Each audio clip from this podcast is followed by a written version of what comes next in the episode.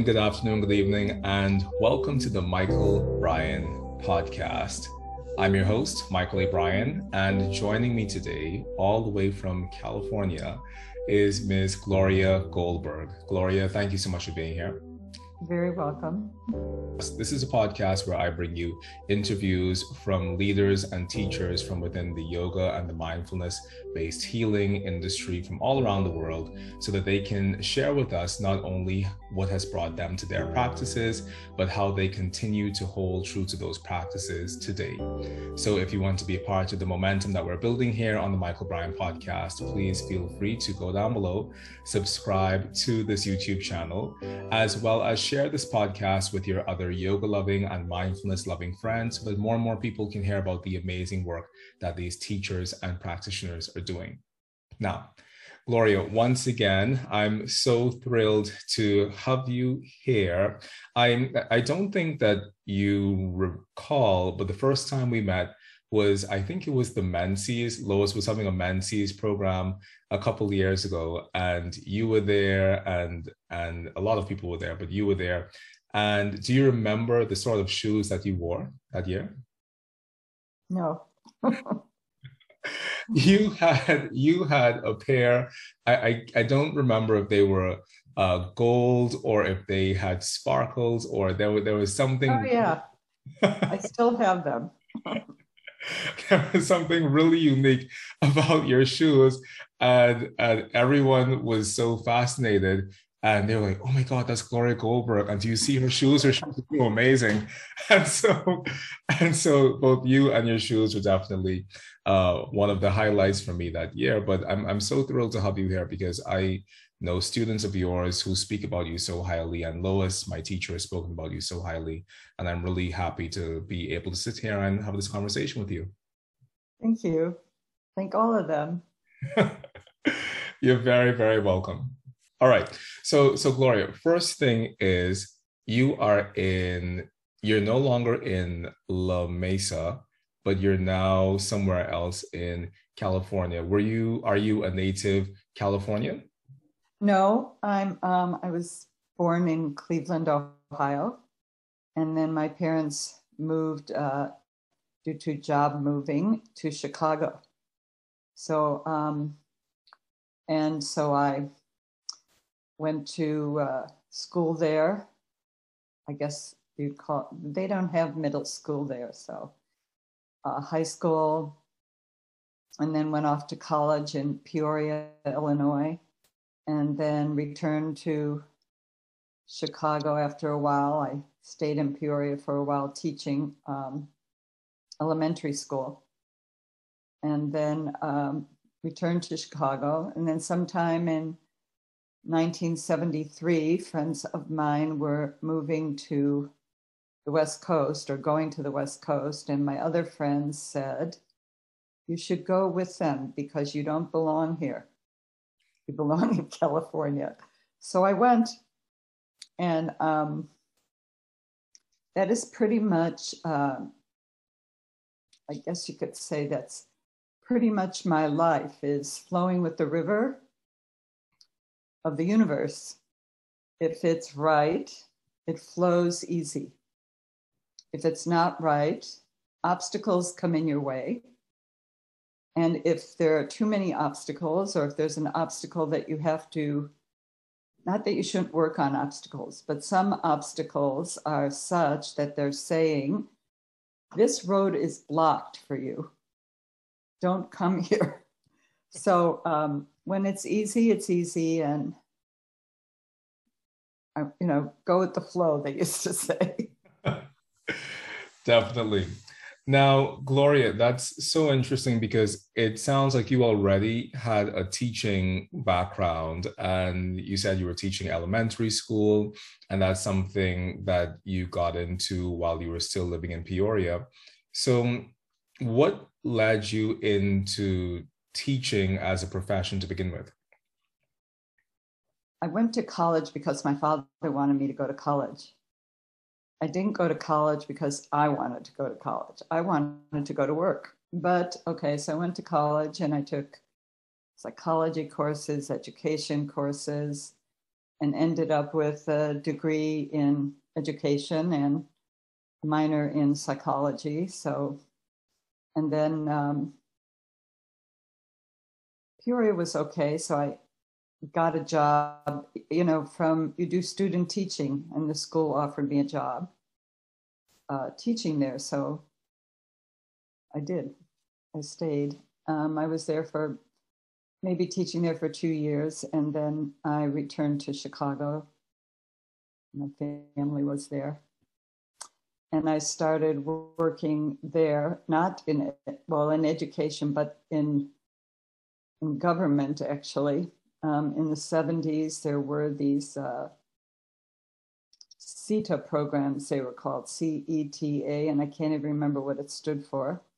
Um, and we were uh, hired to oversee that the programs that were given money to do certain things, to accomplish certain things, actually did those things. So um, I did that and did not make many friends because I'm one of those people who turn people in when they don't they don't aren't you know they're taking taxpayer money and they're not doing what they're supposed to do and we're supposed to report that. So i did. Don't make friends that way. It doesn't sound like it but it definitely but it, it, it definitely is an interesting follow through of just in terms of the Iyengar yoga that we're ultimately going to come and talk about, the fact that you already have this background in education, because I think it's so important for people who teach to actually understand how to teach. And I think within Iyengar yoga, we're really keen on teaching people how to teach. But how do you think your teaching background would have impacted your ultimate life's decision to teach Iyengar yoga? I don't think it did it at all. I, I really don't. And I want to correct your statement about um, in Iyengar yoga. Uh, we, how did you put it? I forgot how you just put it about our we I, I think I said I think I said we we teach people how to teach. Actually, we teach people Iyengar yoga. We teach people yoga, and this is how it should be. People uh, people learn, and because they love what they're learning, they want others to. Uh, they want to share that love and that energy and whatever they're getting out of the uh, subject that they're studying. And so, one of the ways to do that is to teach. Um, I never decided to teach. That wasn't a, uh, Gloria didn't sit down and go, I think I'll teach yoga. I um, I was a student. I was a student for many years. Uh, my first experience with yoga was in um, probably 1969 uh, when I decided that I needed to do something to help myself be a healthier person because um, I'm asthmatic. Once you're asthmatic, I think you're always asthmatic, even when you have no symptoms and you've been you know free of asthma attacks and everything. Thank thank you. And um, uh, so i went and i was still living in chicago and these new stores started to open. They were called health and nutrition shops or stores. And uh, so i went into one near my house and was perusing through the books and I found a yoga book, Hittleman's 28 day yoga exercise plan, which sounded just fine with me because it was 28 days, I could give it a try. And a nutrition book, which um, helped me to become, you know, made me see that diet was really important in how that affects your uh, biology and therefore your health and well being. And uh, took me, I don't remember the name of the book, took me through stages of, you know, becoming a vegetarian so that you're not uh, going, so to speak, cold turkey with no turkey. So um, I, uh, I took those books and went home. And at that time, um, I had changed jobs and I was working at night, actually, nights. We started at six, finished at two in the morning, three in the morning. And then fellow people you work with, we go out for breakfast because it was morning. And then I would go home, do whatever I needed to do, and then I'd practice. And so now it's like 6.30, 7 in the morning. So, um, and I did that practice each day day one, day two, day three to day 28 and start all over again. On the 29th day, go back to day one. And, you know, I did that for months. And the thing is, is that repetitive practice, and I knew nothing about the philosophy of yoga, but I found that repetitive practice made the practice uh, freer easier, uh, less effort, effortless as we went along, but I also learned. Um, so whether there was something in me or I, I don't know how to explain it, but um,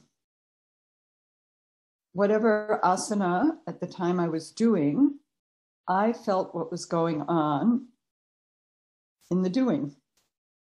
And I could feel when something didn't feel right. So I would experiment to see what felt better. So for many years, I was taught by a book that I didn't know much about and a and me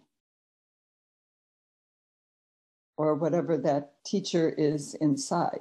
So, you know, for some, I think teaching is within you.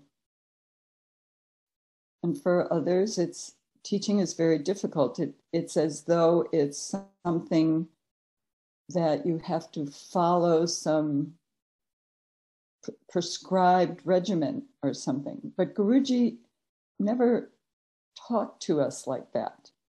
You know, his his important his for teaching to him was Teach who's in front of you, and they will guide you.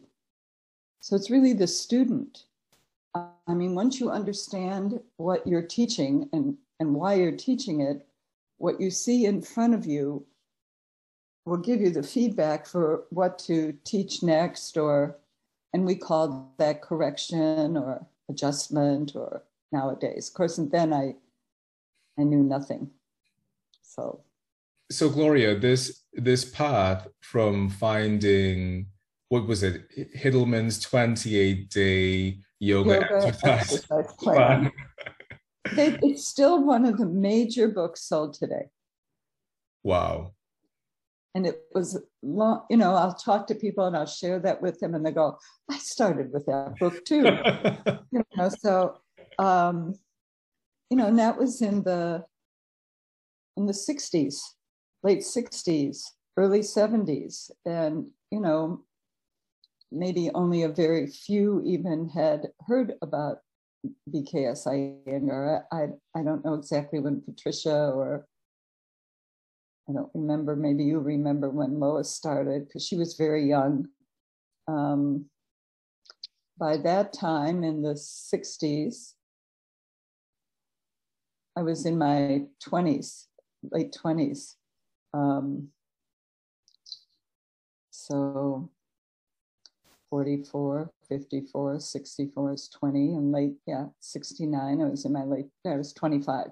So, and then going into the 70s, you know, by 74, I was 30. And I had just moved to California and only been here a year.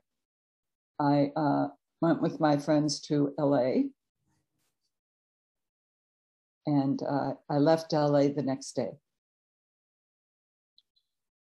There was no reason to be it, was, just too intense. And um, and I moved to San Diego. My friend had a sister here, and so um, I was able to, you know, be with her at the beach, which was very nice. It was. It was very nice. So, and I started work there after I did whatever work I could, and then I applied for a job at a at the Ocean Beach Community Center as a social worker. So I had a degree in education and psychology, and um, and I seemed to be able to organize things. So so they hired me. It was a, a big job at four hundred and fifty dollars a month. wow. Oh. And and even back then, was that $450 a month considered to be a little bit of money? No, it was considered to be, you know, average. I mean, even when I was teaching elementary school in Peoria, we made like 900 a month. Teachers never got paid well. So So, at, at what point in time between between Hittleman's 28 day yoga exercise plan and you doing that by yourself, at what point did you come into Iyengar yoga? What was that journey like? So, I was in San Diego. I was living in San Diego and working at this community center. And um, one of the co-workers, a young man, and oh, I started I did start teaching. I didn't know what I was teaching at the uh, community school. I would teach once a week some yoga classes to whoever. And one of the students and a you know neighbor in in Ocean Beach said, "You have to come to this class. I'm going to this yoga class, and it's amazing." And it you have to be there tomorrow morning at 6.30 in the morning. So i said okay. So i was there at 6.30 in the morning and the teacher was jenny snick levins a wonderful wonderful teacher. And um, uh, that was it. It just struck me that this was what i was looking for. It was detailed enough. It was um, movement enough. It was still enough. It was uh, interesting and, you know, everything that you could want to have at 6.30 in the morning till 8 o'clock and then go to work so um, every morning that they had a class at 6.30 that's where i was and then um, maybe I don't know, sometime during the six months later or something, I wanted to add a class. And so I asked to be able to attend class with Mary Dunn because she was the senior teacher there. And um, and so I did. I went to class there also. And I think I told you when we were talking earlier that I really hadn't been teaching. I certainly hadn't been teaching Iyengar yoga, and I never thought about teaching Iyengar yoga. It just seemed like you had to have years and years and years of understanding and um, practice before you could become a teacher.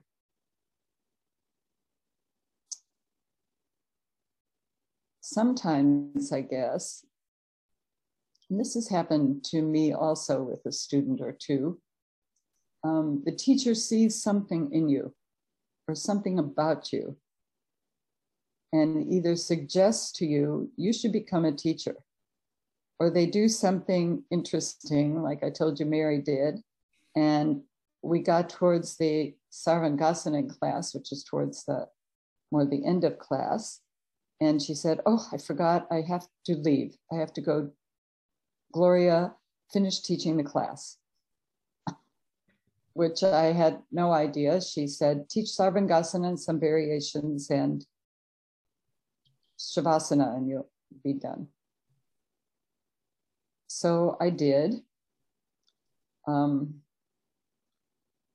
she didn't have to go anywhere. She was watching from outside the door. And so she said, she told me, you ought to consider becoming an Iyengar teacher. But of course, I had a job that, um,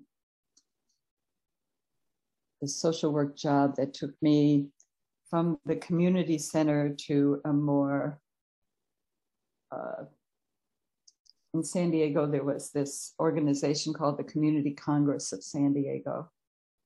And so I became affiliated as employed there also as a um, I was trained to be the chief financial officer.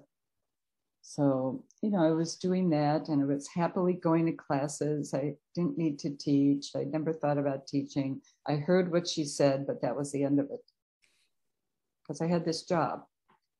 But then I also decided I want to go back to school to get my master's degree. And all this time, of course, in the universe, this was a time of nuclear affinity groups, and I belonged to one, and they were building this nuclear power plant on the coast here, which is now closed because it never should have been built in the first place. But, and um, I was very much into ecology.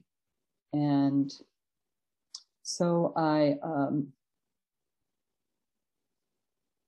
left San Diego and went to Vermont and went to school at Goddard College in the, the master's program that they had there in social ecology.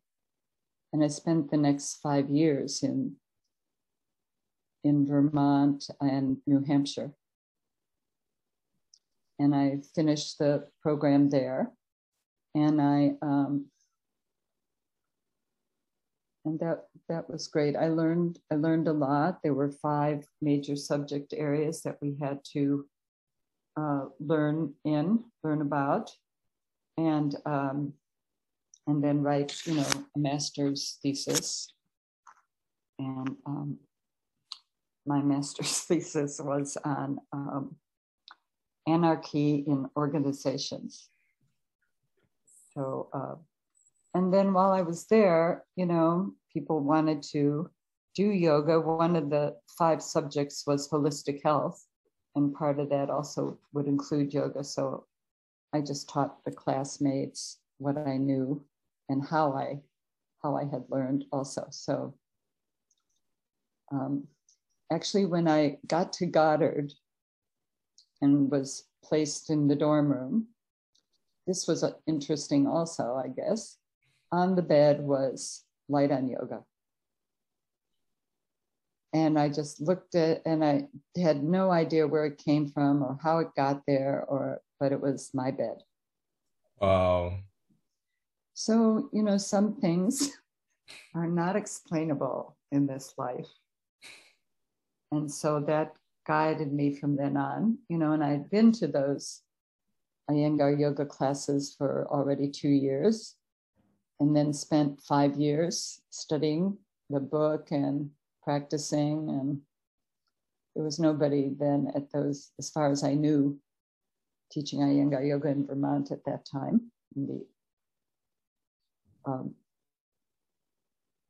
late late 70s, 80 and 81 to 83, I guess. I don't know, somewhere in there, in the 80s to 85, somewhere in there and then um, decided to. Um, I was with a man at that time, and we decided to have a child. My son was born in '86, here in San Diego. So we had come back to San Diego because his family lived here. And um, so I was here two weeks after my son was born. Um, his father got a job in LA, so I had to go back to LA. we lived up on a mountaintop in a park because he was the park um, manager. So, um, and uh, when we had been in San Diego, I had returned to the Iyengar Yoga Center where Mary had been teaching, but now she had left and gone to the East Coast, and um, but continued to take classes there. And um, of course, did Iyengar yoga all during my pregnancy and um, and uh, then when we moved when we moved to LA, my the teacher here, Ariane, had said, you know, you should connect with Bonnie Anthony in the LA area. She actually lived in Pasadena, lives in Pasadena, and um, study with her. So she became my mentor and she taught me about teaching. Uh, she, uh, she, also had a fairly close relationship with BKS Iyengar and Gita. Um, Guruji had stayed at her house um, during conventions that were held or when he was ever on the West Coast. And um, and I had been there, you know, also. So in 86, I received my, no, 86, my son was born. 88, I received my uh, introductory level certificate. So now I had been studying almost 10 years, nine years. And within that time, within that time, Gloria, what was that relationship with a mentor like? because when did when did the certification structure really become solidified in terms of the system that we've just left with the intro one and two. When did that happen? Oh not for a while. Uh, when i was certified how i was certified was um, there were certain people in the country who guruji had given permission to certify to assess people and let him know who they were, and then he would send them, you know, a certificate, um, or we sent certificates. I don't remember exactly how that occurred, but there were uh, several, three teachers, I believe, maybe more. I don't remember exactly, in Southern California, um, and a few in Northern California and on the East Coast, who were given Ma- Mary, um, Ariane, Bonnie, Francie Ricks. Um, I don't exactly remember who, who might be. There's a couple people who are no longer in the system. And what they would do is uh, when you decided that perhaps you were ready to be assess, assess, assessed, they came to your class. Someone came to your class and took the class, but they didn't tell you when they were coming. They just showed up. A much better way to do assessment. Uh, you know, but the whole there were there were there were you were mentoring. There were no teacher training programs um, and so they came to your class, and if they decided it was you were teaching Iyengar yoga and you were appropriate at that and everything, you they passed you. So um,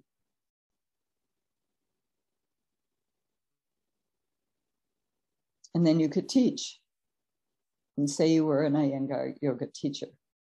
So the mentoring at that time, I would go to Bonnie's classes, drive all the way to Pasadena um, from I don't know where we were, North Hollywood or something, and um, twice a week, I think, and um, take class. And sometime in the middle of class, she would say, you know, Gloria, whoever else she was working with, teach this pose. And then we would talk about it after the class if there was something to talk about. You know, there's always something to talk about. So, um, and and that was really the program. And then she you know let me know that let them and i think she actually let them know that they should go and assess me. So it's very different then. So and at that time by that time in the late 80s um, there were already regional associations. I think at the time there may have been eight or nine had popped up around the United States, and they were fairly independent. Um, of course, they were independent, you know, and they chose their areas and they chose their territory, and they had to uh, become um, 501c3 that's um, nonprofit educational associations. And but everybody all associations had the same purpose. And that was to um, teach promote the art science and and philosophy of yoga according to the teachings of bks iyengar so when I got to LA, there was already an association there, and that association actually ran an institute, the Iyengar Yoga Institute of Los Angeles. And there was an institute at that time also in San Francisco. And then there was one being established on the East Coast, and they were all, I think, pretty much founded with Mary Dunn's um, help, encouragement. And um, I didn't know a lot about that. Uh, you know, I heard people talking. I knew there was strife or whatever you want to call it. And um, and so after I was certified, um, Bonnie had suggested that I go to a board meeting and, you know, offer whatever I could, having been in nonprofit organizations since the 70, 70s in San Diego. So, um, so I did. And um, then it was decided to hold a convention. There had already been two two conventions, Iyengar Yoga conventions. The first one was an international one in 1984 in San Francisco. And then the next one, I think, was in 87, which was in Boston.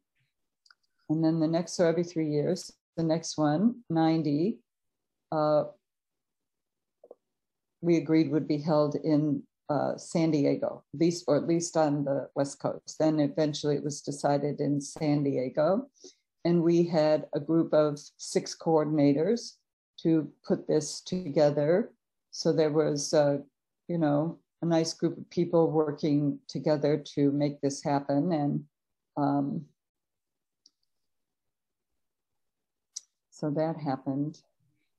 And there's so much that went into all this. I don't even know what to include, what not to include. So, well, well, Gloria, one of the things that you mentioned as being very important for you was the mentorship component.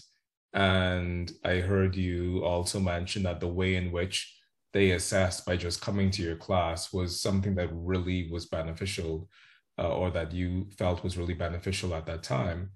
What are some of your thoughts after having been in the system for so long regarding mentorship, or how do you approach mentorship within the context of your own teachings? Well,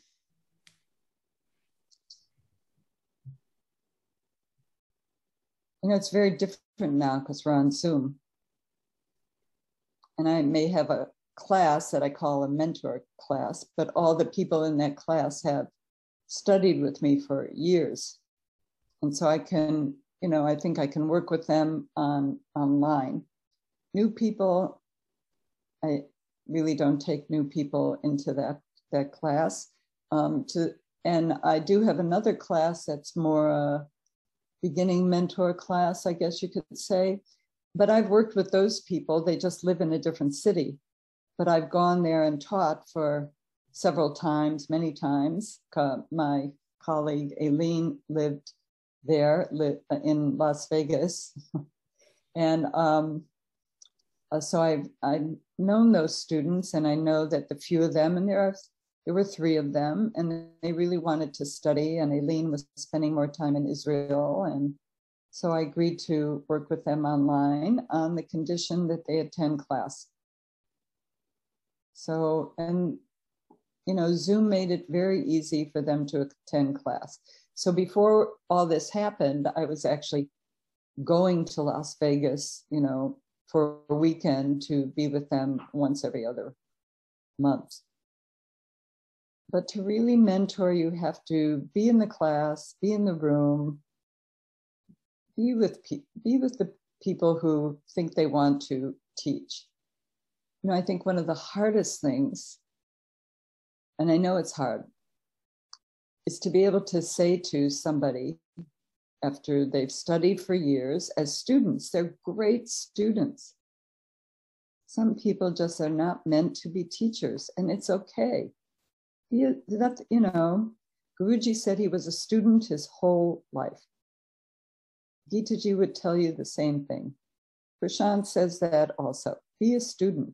Abhijata says the same. We are all students you can't possibly know the vastness of this subject even one lifetime or be able to apply all of it in all of its nooks and crannies uh, you know and understand it understand it all so be a student and be a student first you know if you think about teaching like teaching elementary school or teaching any level of school.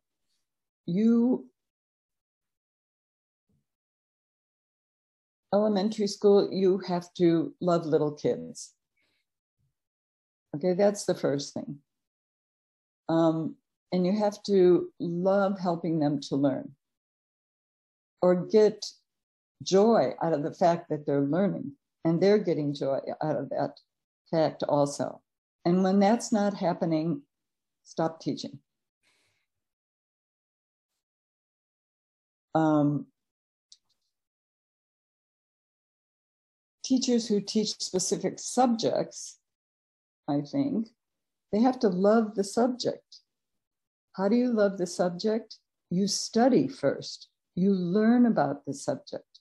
You you um, engage in all the nooks and crannies of the subject as best as you can, either with guidance or, you know, if you happen to be a self learner, you can do that, you know, on your own to a degree, I guess, you know, and working in groups and with other and fellow students um, and having conversations, especially about yoga, yoga philosophy is, is really important having that interaction. So if you're studying a particular subject, like I said, you you have to love that subject to want to teach that subject and be good at teaching that subject. You can't just teach a subject because, oh, everybody's doing yoga. I think I'll teach yoga. Or everybody's teaching math. I think I'll teach math. It, it, it just doesn't happen. So it, it doesn't work that way, I don't think. Um,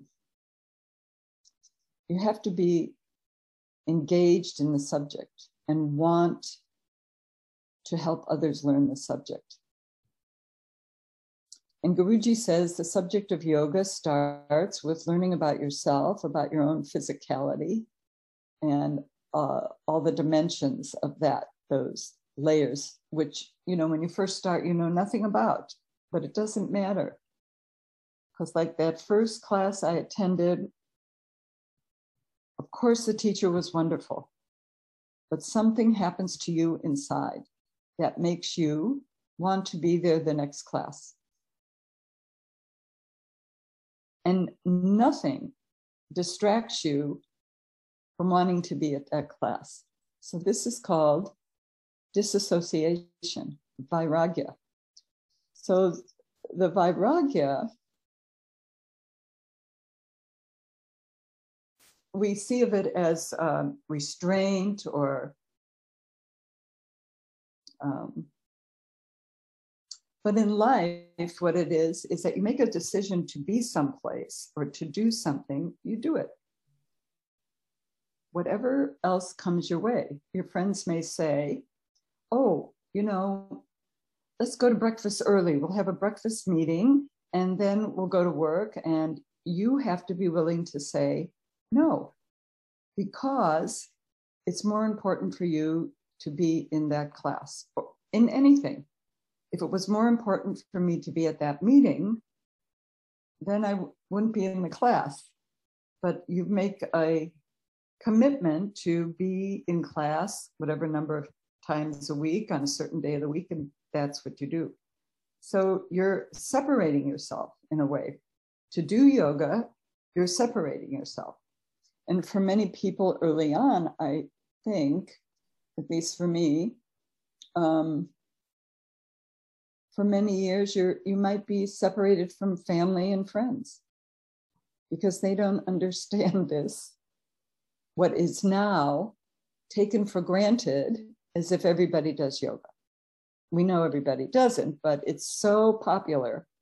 It's such a moneymaker that it's no longer seen as something odd or unusual or you're getting into some kind of a cult or you know as it was in the 70s, even the early 80s, and before that, I'm sure. So, and it, so in that respect, it's not it's not an easy path. Now, whether you consciously choose that path or not, for some reason you're on it. You know, I can't say I consciously chose it it was there. Something inside felt this is absolutely correct, the correct place to be. So who knows what that is? Past life, something that takes you, I don't know.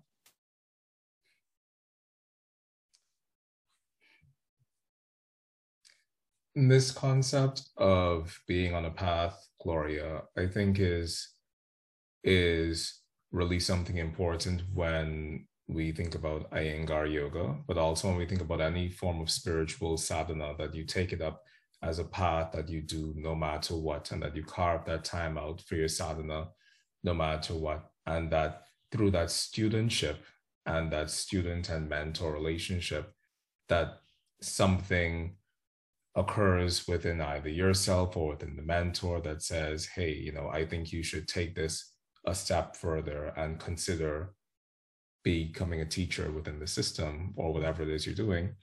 And what I want to ask you in relation to that is I know that you've been an assessor before and you've you've been a mentor, but you've also been an assessor.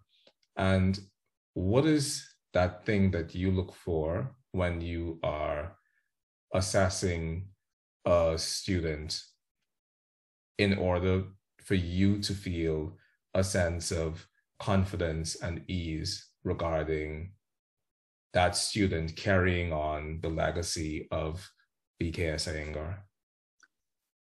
Oh boy. Um, it depends on the level that I'm assessing. You know, what you expect out of someone out of high school is not the same as you expect from someone who has just graduated college or graduated you know, a master's program or a doctorate or a specialty beyond doctors, you know. Guruji would often relate, he would say, level one is high school or introductory level was graduating from high school. So when you think about it that way, you know, but how it relates to his teaching, because he's always insistent, had has always, as long as I've known him and been in contact with him, which started in 1988 when I was fortunate enough to be able to be sponsored to go to Pune. And that's a long story too. Um, uh, mixing methods is unacceptable to him. And it's interesting because when you assess, you can see when people are mixing methods. It's very difficult to start in some other school of yoga and been there for, you may have been there for years, and then decided to take up Iyengar yoga and think that immediately you can, you know, become an Iyengar yoga teacher. It, it's almost impossible. Impressions follow you. They follow you.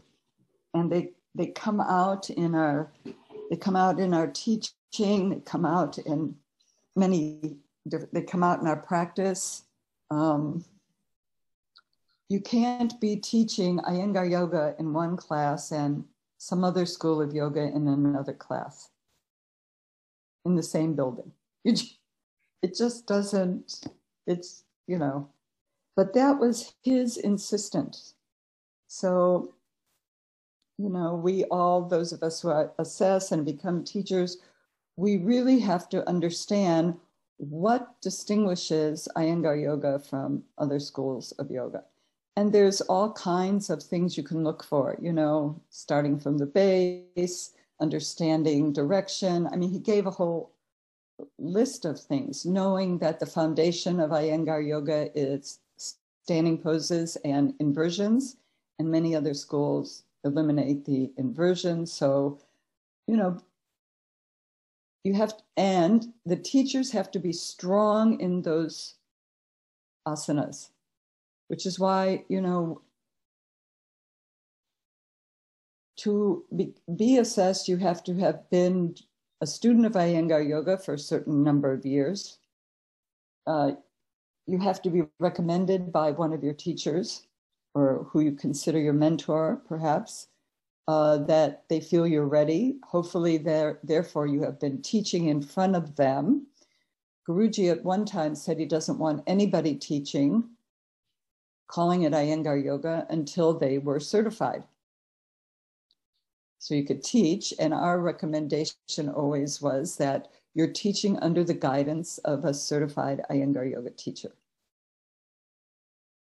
uh, which means a lot of work for the teacher or the mentor, or that the mentor has confidence, knowledge that what the mentoree is going to be teaching, they've taught in front of them and can teach and not taught to nobody, but to taught to other people in the class, you know, in a class that let's say I would be teaching, and I'm asking them uh, asking them to teach. So um, so that gives you the confidence that they they'll be able to teach. So I don't know if I've answered the question. I've already forgotten it. so. Well, well, well, you you definitely have laid a, a great foundation for that. The, the question was, what do you look for oh, right. as, as an assessor in terms of a person who you're assessing to say that this person knows and has Iyengar yoga in their bones? So, um, one of the ways is how they practice you know, in Iyengar yoga assessment, you have to do a demonstrated practice. And, and you know, poses are poses called out and the teachers are watching you. And that's true even in the new system. Um, part of the new system is we all practice together, assessors and candidates, uh, based on a particular situation that we're given, let's say. Um, And then there's a demonstrated practice of everything except inversions, not everything, but as many poses as possible on the syllabi that you're assessing for. And then separate, now anyway, separate was an inversion practice, which the candidate designs themselves and has a certain amount of time to, and they just do their practice, and the assessors will be watching. Previously, the inversions were part of the demonstrated practice. So the demonstrated practice was almost two hours and uh, sometimes longer. And now that's kind of divided up into two separate uh, teachings, and um, which is great, fine. Um, but are you st- at, at the that level one? Are you strong in your standing poses? Just want to say, do you glow in those standing poses? There's a certain, you know, you're steady, you're stable, you're open, you understand. You you know we. Uh, you're properly aligned, right side, left side, uh, tailbone to the crown of the head, all the things that you would look for as a teacher, um, we're looking for, you know, and your teaching should do that also. Your teaching doesn't come from here. It doesn't come from a list you make of points. It doesn't come because you're gathering points. Everybody gathers points. Um, what it's interesting because what you can't what you think you can re- what you think you can't remember up here your cellular body does um, if you actually took it in when you were given that instruction which makes you have to be in class totally present that's part of alignment is being present in the class in the classroom uh, whether you're teaching or you are a student in the class. You have to be present, you can't let the mind wander, and you're there to learn. Prashant would tell us, and Guruji told us also class is where you learn, home is where you go home and practice. Like learning a musical instrument, you go to a lesson and you do the lesson. And then the instructor says to shows you some new chords or whatever your or a new song and you start playing it and it does it doesn't come out so good. So the teacher says go home and practice and we'll go over this again next week. And so you know as young people every day you would practice. You practice your piano or your violin or your clarinet whatever you took up typing you have to practice every day to get fast and accurate. Um, uh, you have to have a home practice. And that's what shines through, not just being in class week to week or even even if you went to class every day, it's not the same. And then in your teaching, we teach from the foundation to the head. So whatever's on the floor is the foundation, and whatever's up in the air is close to heaven, and that's where you're aiming for. So, um, and we teach, like I said, to who's in front of us. So you're not rattling off a bunch of instructions. Sometimes we do as reminders, because no one could think that fast. Um, but when you're first teaching at that lower, at that beginning level, you have to teach in such a way that the students are going to comprehend, grasp, hold on to what you're teaching. So teach something, take a breath. Teach the next, take a breath. So the student has enough time to actually make what it go into their head, go through their body, make the thing happen. And as a teacher, you have to see this. And as an assessor, you can see this happening. You can see this happening. So, as an assessor, you have to be as attentive as you want the teacher to be attentive to the teaching. So, you go to the next level, you know, and Guruji gave us guide guidelines. You know, the old system, there was a syllabus for each, and that syllabus really hasn't changed. A few things have been switched around to make life interesting and more um, for the young people, because there's this idea that only the young start at the intro level, but that's that's not true. You know, we have um, and maybe Iyengar yoga, you know, has a what people think is a negative.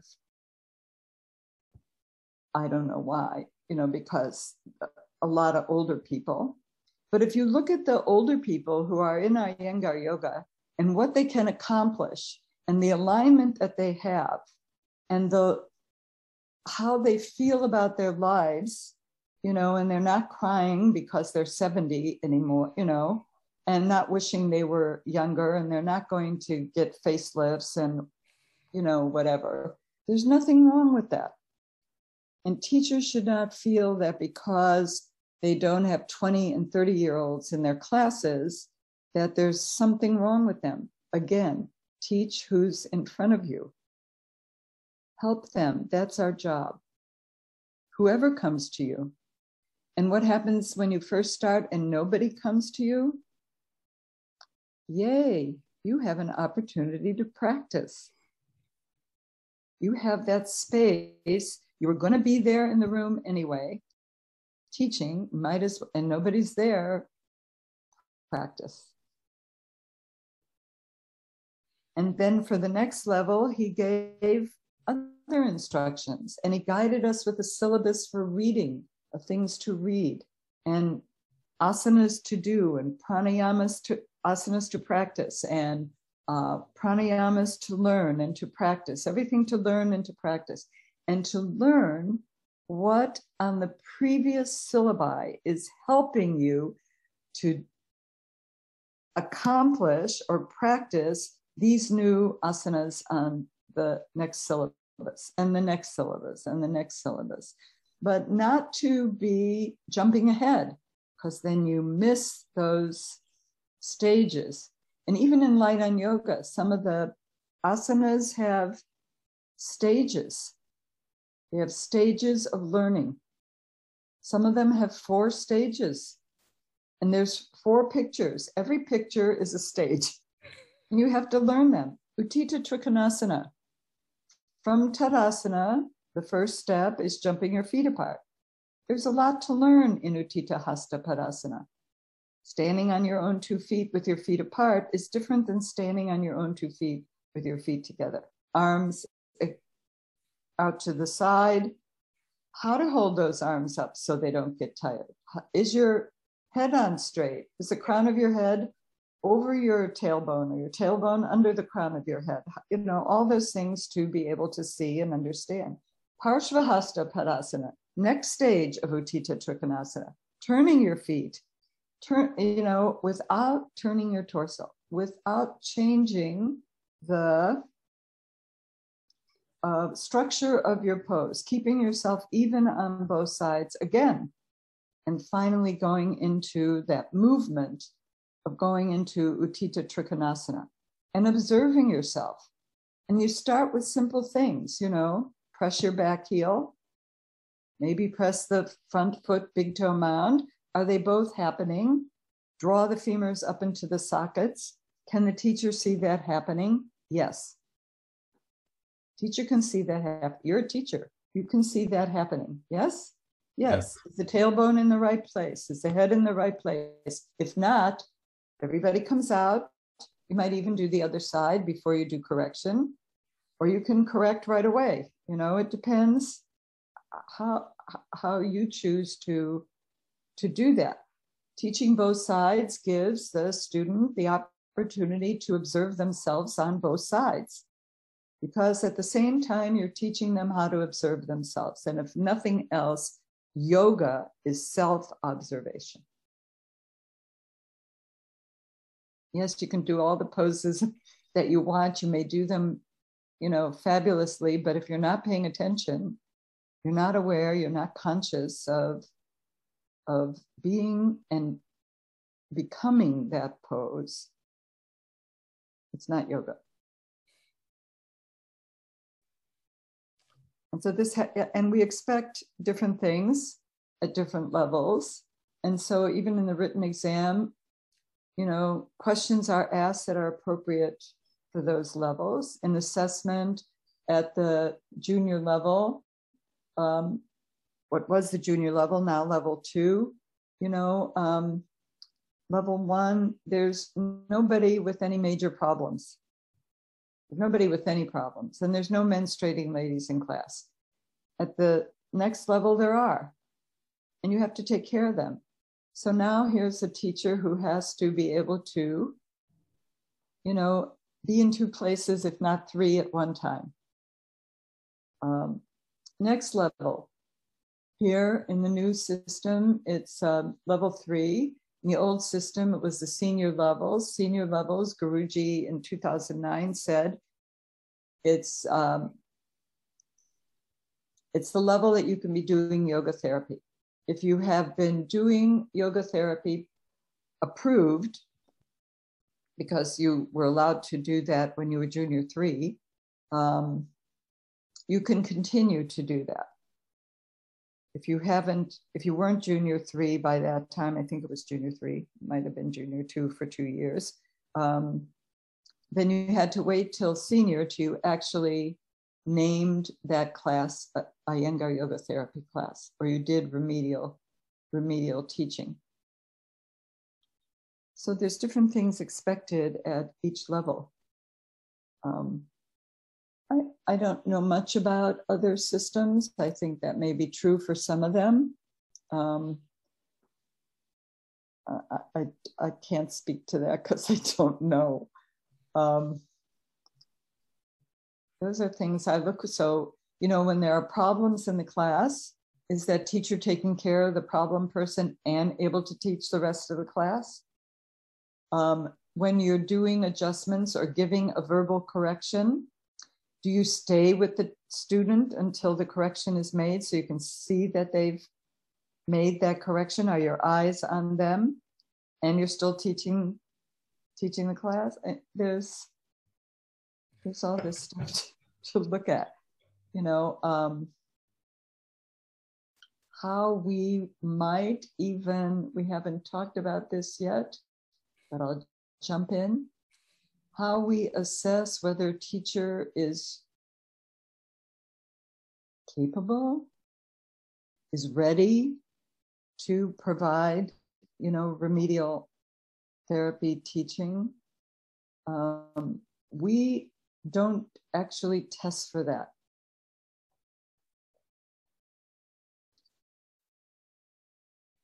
Do I think we should be? Yes. We test for it on a piece of paper. Mm-hmm. We ask certain questions. They may fill in a table or they may, you know, do a, I think one year we asked them to actually submit paperwork on a, pictures and everything on a specific case. Um, that's one way. Um, but the association itself, once the the National Association came into being, which was 1991 after the 1990 convention, which was when Guruji decided that in the United States we needed an Iyengar Yoga National Association. And um, he asked those of us who were organizing that uh, a, a convention to do what is necessary to make that happen. So I was assigned to that.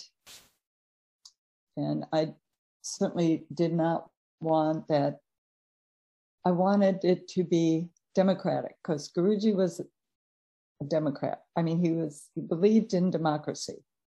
He believed that everybody has a choice. We all have a choice. Uh, whether we choose good or evil is comes from someplace. Um,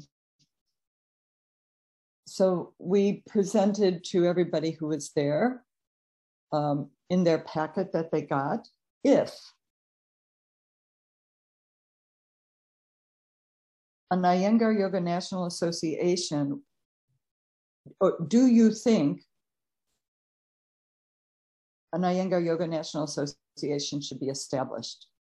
And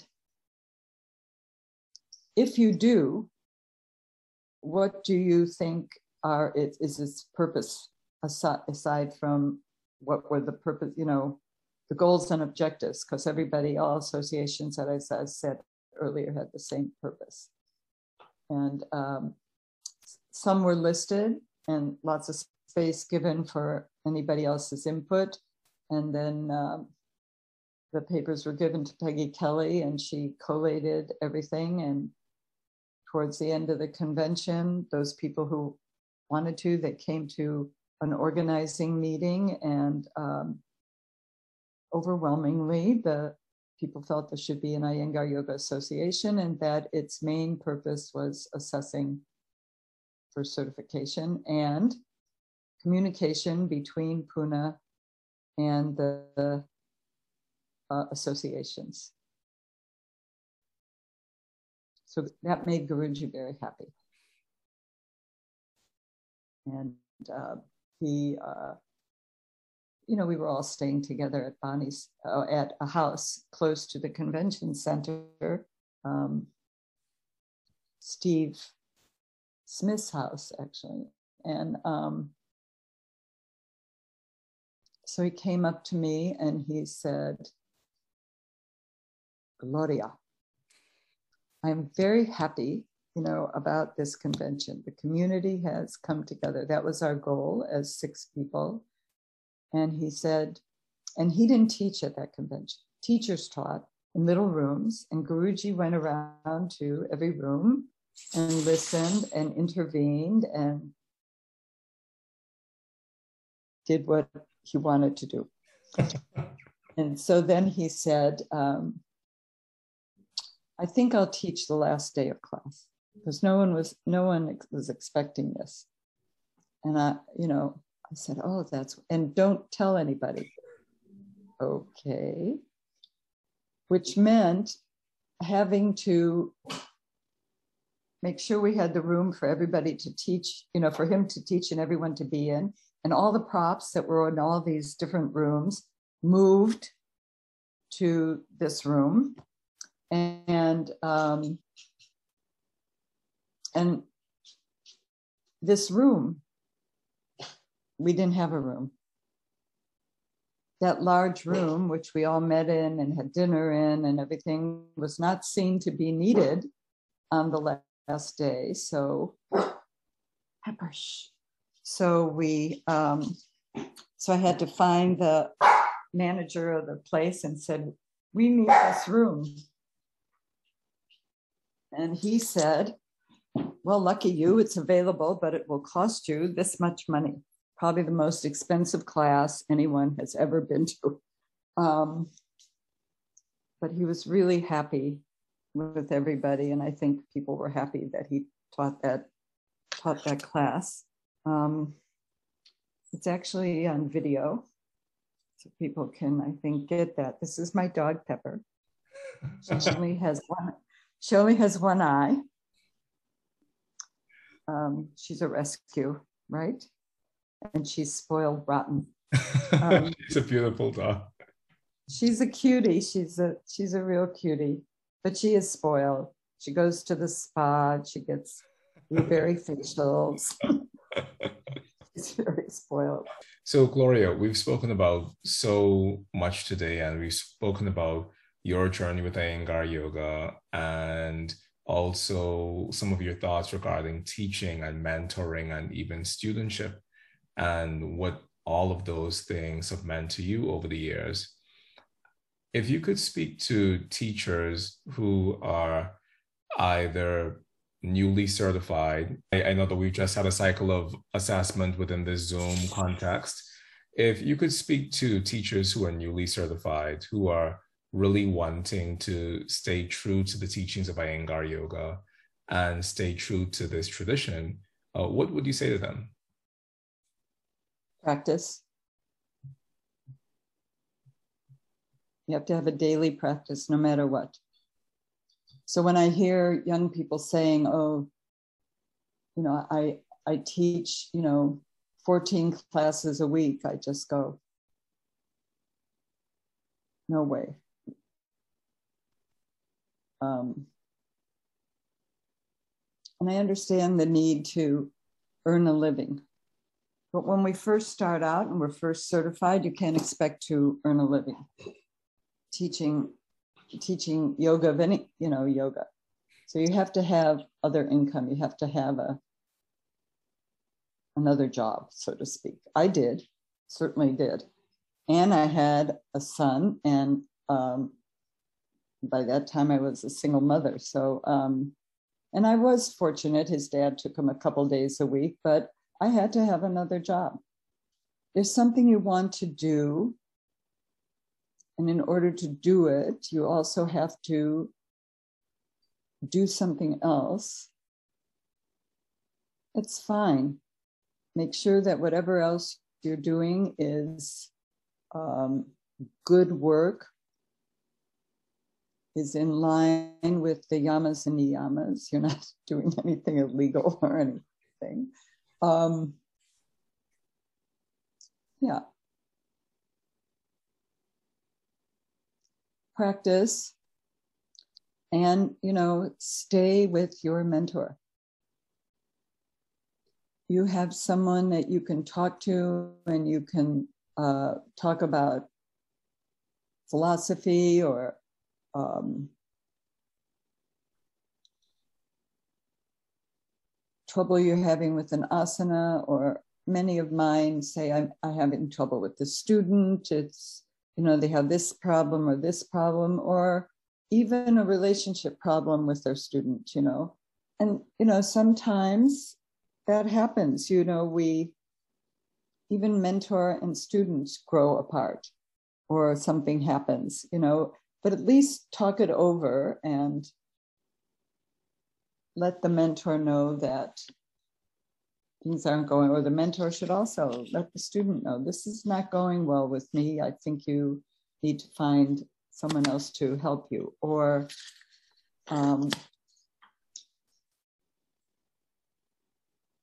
sometimes the student, how do I say it, outgrows the mentor. It's very possible and it's very wonderful. It's also very, very wonderful that your student has progressed beyond your own capabilities and knowledge. It, of course. Um, and you've helped them to do that. That's wonderful. You know, uh, be patient, practice, be observant, first of yourself, take care of yourself, or you can't take care of others. Another Guruji gem. Um, yeah. First, uh, it's the first time I met BKS Iyengar in yoga in person was in Pune in 1988 when I went there for the first time. And we were in some supine posture on the floor. I don't even remember. And he came over to me and he looked down and he said, didn't I write you and tell you to put a weight on that sternum clavicular joint? And I nodded and he said, Well, so I had to get up and get a weight. Okay. And um, how did that come about? I had popped my sternoclavicular joint, and the teacher I was working with at the time, we did everything we could think of, but it wouldn't go back in. So I had x rays taken, x rays, because bones you can see, right? Sent them to Pune. Guruji wrote back and said, if this woman is capable enough to do the following, it will help. Well, luckily, I was able to do those asanas and it popped right back in. Now, he never saw my face. didn't really know my name, or maybe he did, I don't know, but in a class of over 90 people were there, I guess 80, 90 people. lying on the floor, he recognized my bones.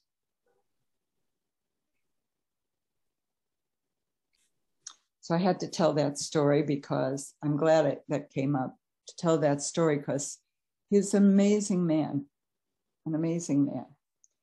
And my my other association with him was uh, mostly about organizations and organizations around the world. He somehow made me in charge of that. I don't know. It's very difficult to do. Anyway. Gloria, this has this has truly been a pleasure and an honor to be able to sit and speak with you and to hear about your life and your stories and everything. So I just wanted to say thank you from the bottom of my heart for for being here and sharing so generously today. You're very welcome. Thank you. Thank you for asking me and thank you. Thank you very much, Gloria. And for those of our listeners and viewers out there, if this is your first time joining the Michael Bryan podcast, or if this is your hundredth time, I just want to thank you for continuing to support this work and continuing to listen to these stories from these amazing teachers because it's your support that makes this possible. So, once again, if you want to share this interview with others, please feel free to share this interview with all of your yoga and mindfulness loving friends because more people need to hear about stories like this. So, until next time, I'm your host, Michael A. Bryan, wishing you love and peace and hope. Until we meet again, have a good one. Bye bye. Gloria Goldberg. oh, you're gone. Thank you so so much for this, Gloria. This was this was really amazing. Well, you're very welcome, and thank you for you know giving teacher teachers the opportunity to tell their stories, I guess, and you know, I hope it comes across how important this particular subject is in our lives. Definitely.